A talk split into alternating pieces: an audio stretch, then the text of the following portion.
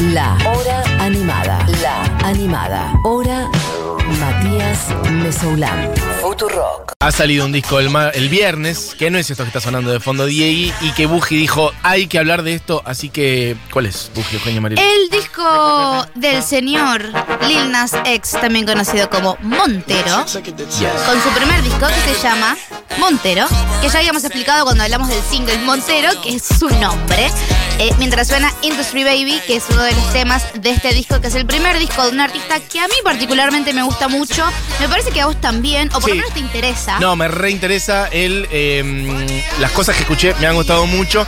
Y además el, el lugar desde el que habla, la manera en que lo hace, la manera en que se muestra, las cosas en las que se caga, me parece que está muy bien. Me cae 11 millones de pesos. Mientras suena Industry Baby, un par de datitos para eh, estar al día de quién es Lil Nas X. Es la primera vez que escuchás sonar este nombre, aunque ya hemos hecho una columna en este programa que la pueden bu- buscar. 2019 sacó un tema que se llama Old Town Road, que fue un tema meme que estuvo 19 semanas en el puesto número uno de Billboard y hasta el día de hoy sigue siendo el tema que más semanas consecutivas estuvo en el puesto número uno. eh, que era algo así como un artista de trap haciendo una canción de country, que el chiste de la canción era que había muchos, muchos remixes con muchos invitados. Eso te iba a decir, como ex- expliquemos la idea de tema meme, porque es como dos mundos. O sea, es, Es un una canción que fue usada de manera satírica, pero no tanto también, sino como un montón de versiones de la misma canción. O sea, un montón de Exacto. artistas como jugando a, no sé, ya. El, eh, Lil Nas dijo en un momento, sacó esta canción, Sí. todavía sin el primer remix, que el primer remix que es el que explotó fue el de Billy Ray Cyrus, el papá El de Miley de Cyrus, Miley, sí. una persona que en la industria del country en Estados Unidos es muy conocida.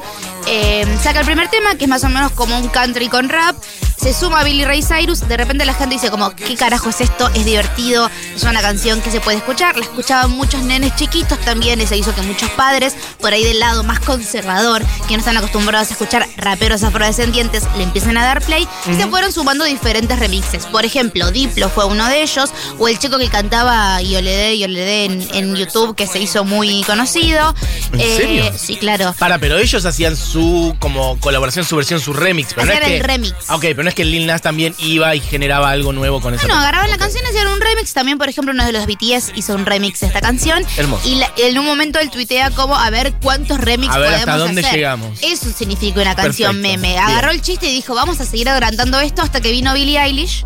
Ajá. Y lo destronó al puesto número uno después de 19 semanas consecutivas y ahí un poco el chiste se terminó. Porque fue como, bueno, ya no estamos más en semanas 19 consecutivas. semanas estamos hablando del orden de los 5 meses. Es una Sí. locura absoluta. Sí. Bien, perfecto. Eh, sonaba en todos lados, por lo menos en Estados Unidos, que es de donde es él, porque él nació en Atlanta. Luego sacó un EP que la verdad que la gente no lo escuchó mucho, eh, que tiene que ver con nada. Tenía unas canciones que se llaman Panini, hacía como un sample de Nirvana. La gente realmente no lo escuchó, ese disco, o por lo menos no escuchó de la manera que escuchaba Old Town Road. Y lo que le pasó a Lil Nas es que se encontró eh, con el con la tarea de dejar de ser una celebridad de internet y empezar a ser un artista de verdad. Algo más en serio. El podcast Popcast, que es un podcast de pop del New York Times, eh, hizo una historia hace poquito sobre Lil Nas y contaba que lo que está bueno de este artista es que es un artista que se crió, nació y consumió internet como muchas personas de su generación. Recordemos que tiene 22 Vein- años. Sí, total, por eso. Es una persona que es muy bueno con el timing y con el humor del internet, es muy bueno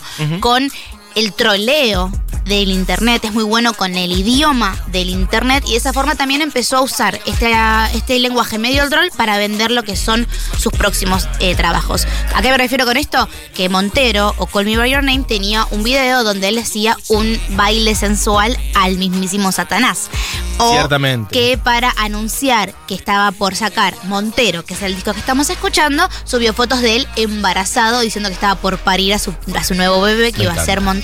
Jugando siempre entre eh, hacer enojar a los conservadores Sí. y a ver hasta dónde puedo tirar de la piola, Bien. que es lo que normalmente se la pasa haciendo, eh, que yo lo respeto muchísimo, hay mucha gente que lo bardea obviamente, pero yo lo respeto mucho eh, y me parece lo más importante de este artista es que es un artista que más o menos navega el género del hip hop y es abiertamente homosexual, queer, sin ningún tipo de tapujo sobre eso. Digamos. Bien, pero cuando vos decís la gente que lo bardea, ¿son señores blancos, viejos, heterosexuales, O varones- norteamericanos? o también se lo bardeas de otro Ah, o varones gays afrodescendientes que le dicen, Ah. no hace falta que hagas esto Ah. porque nos haces quedar mal a todos, por ejemplo. ¿Cómo nos haces quedar mal? Porque él es demasiado exagerado. Él es de, o sea, él, por ejemplo, en Industry Baby, que es la canción que estamos escuchando de fondo, sacó un video y directamente se encuentra con un jugador de fútbol norteamericano en los vestuarios y empiezan a coger.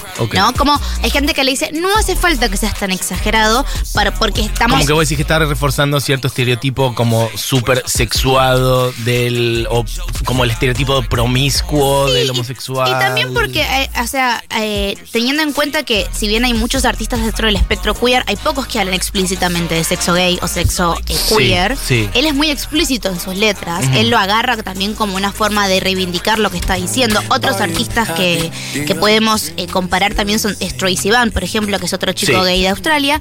Pero en realidad no hay tantas personas siendo tan explícitas, por lo menos sobre sexo homosexual o prácticas queer sexuales. Después tenemos un montón sobre mujeres cantando sobre hombres y sobre hombres cantando sobre mujeres. Dentro del binarismo es mucho más explícito y nadie tiene problema con eso. En cambio con Lil Nas eh, es como, bueno, es demasiado. Bueno, no hace falta que hagas Ok. eso. Eh, Me interesaban las críticas más como desde dentro, por eso quería entender, pero bueno. Lo- veo por dónde viene. Yo creo que tiene que ver también con que ya de por sí, esto yo lo digo desde, desde lo que yo supongo y no desde lo que yo sé claramente, pero entiendo que ya ser persona queer de afrodescendiente en Estados Unidos no es lo mismo que ser persona queer blanca en Estados Unidos. No, y son colectivos que están mucho más eh, golpeados y que me parece que también una manera de preservarse es tal vez no exponerse tanto. Y lo que tal vez él está quejando es como, che, te estás, nos estás exponiendo a todos haciendo esto, cuando no lo pueden ver tal vez como un nuevo modelo de liberación o que por lo menos para los- las generaciones nuevas puedan ver eso representado en la televisión, en el internet y en la música que están escuchando, es obviamente muy liberador. Vienen las críticas, por lo que yo estuve viendo, de sectores más adultos, más viejos. De otra generación. Que tuvieron otras vivencias con Bien. respecto a sus identidades. Y también se entiende desde dónde le están diciendo lo que le están diciendo. Pero bueno, es una persona que es criticada por muchos lados, muchas veces. eh, y sin embargo, él está allá afuera intentando ser quien es. Recordemos que es una persona que estuvo 21 años más o menos viviendo dentro del closet. Viene de una familia muy complicada, una historia familiar muy complicada. ¿Ah, y sí? este disco, sí. Eh, sus padres batallas de custodia legal, eh, muy religiosos. Antes de sacar Old Town Road, él estaba durmiendo en el sillón de la casa de la hermana porque no tenía dónde ir. Se hizo multimillonario con el single, se hizo una celebridad y también tuvo que empezar a entender cómo es vivir afuera, no solamente del closet de su identidad, sino cómo pasar de no tener nada a tener un montón de cosas Sí. y manejar ese nivel de fama Sí. eh, de una manera que para mí lo está haciendo bastante bien. Pero en este disco Ujú. se vuelve extremadamente vulnerable y cuenta muchísimo de diferentes cosas que le van pasando. Lo que estamos escuchando ahora es Lost in Citadel.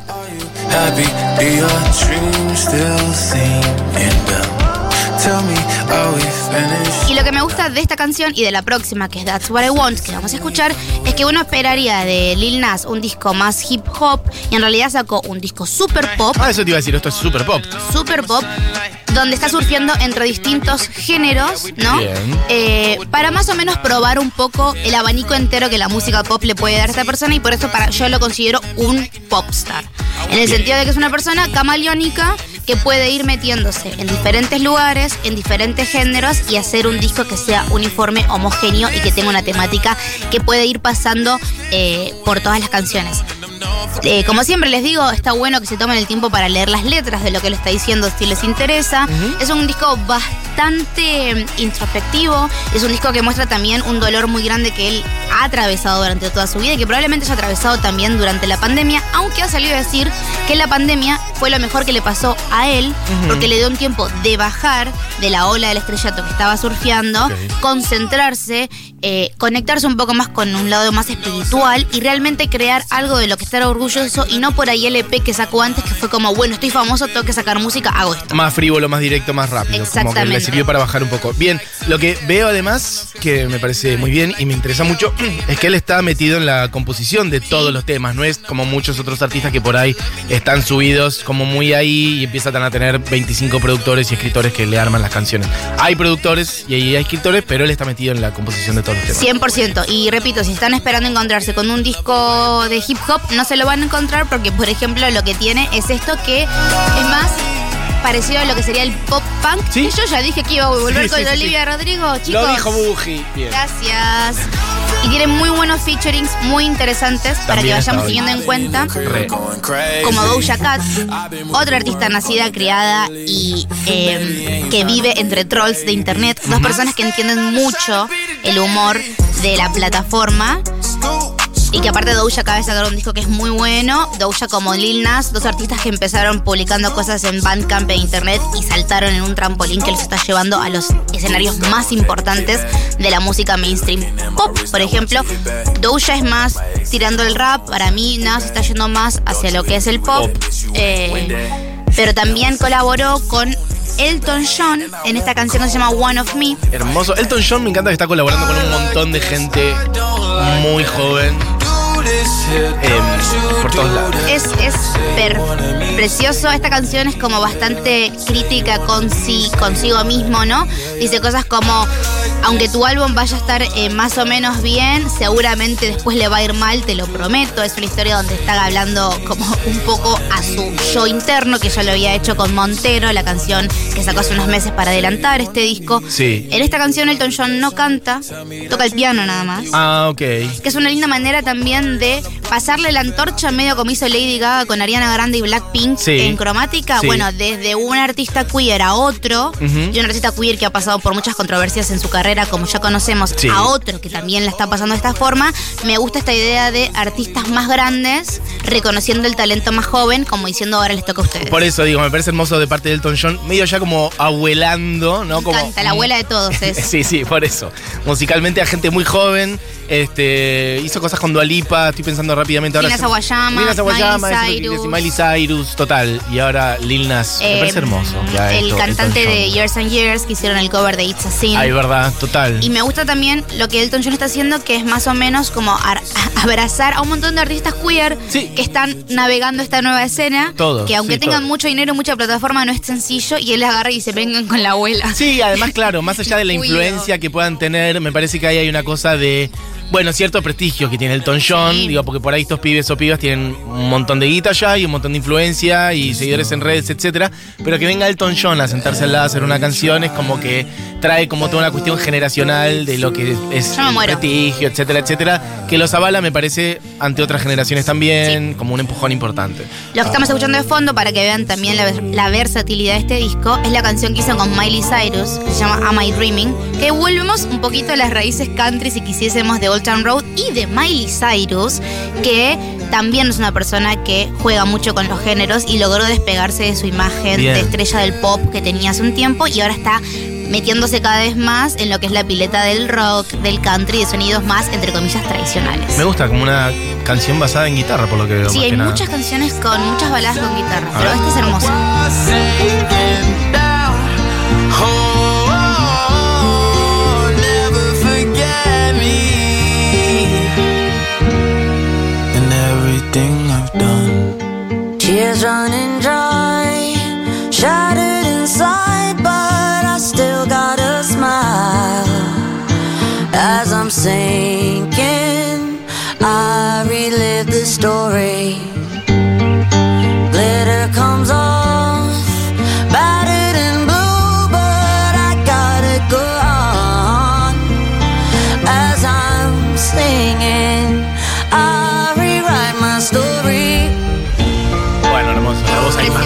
De ella.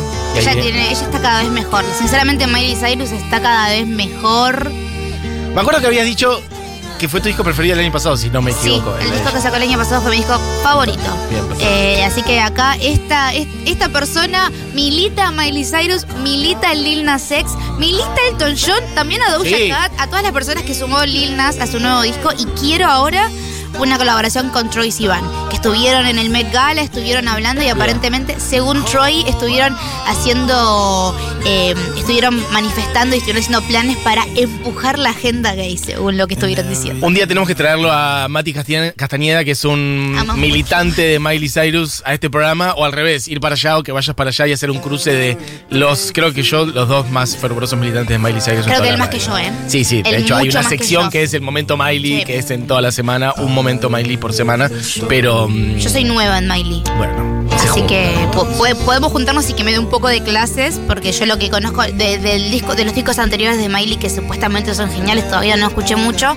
Así que nada, igualmente lo vamos a militar como a él, que lo queremos mucho. Bien. Eh, nos vamos a ir con un tema entero, me parece, pero escuchen el disco, porque es muy lindo. Sí, y tiene un hermoso arte de tapa, por cierto. Hermoso. Es bastante en línea, si el hip hop tuviera una cosa gráfica, es un poco así también, ¿no? Como un mundo como onírico de Margarita Flores, arcoíris, él flotando en el aire. Bolas. Sí, sí, sí. Como todos colores, como, ¿qué decir? Como medio naif, pero a la vez todo muy explotado, ¿no? Sí. Como, bien. Escuchen, escúchenlo en el orden que está puesto, porque los temas se van condicionando muy bien los unos con los otros. Ok, perfecto. Este que estamos escuchando es el último del disco, pero para cerrar les traigo un poco más arriba, algo un poco más hip hop, algo junto a la señora Megan Thee Stallion, que también la queremos mucho, que se llama Dollar Sign Slime, Bien. que cuando quieras Diego lo puedes poner, para mover un poco la burra, un ratito. Perfecto. Todo después viene Barbie y no sé si vamos a mover la burra ahí. And Sé gon' moveremos, pero otras cosas. Bien, perfecto. Disco nuevo de Lil Nas X. Gracias, Paji.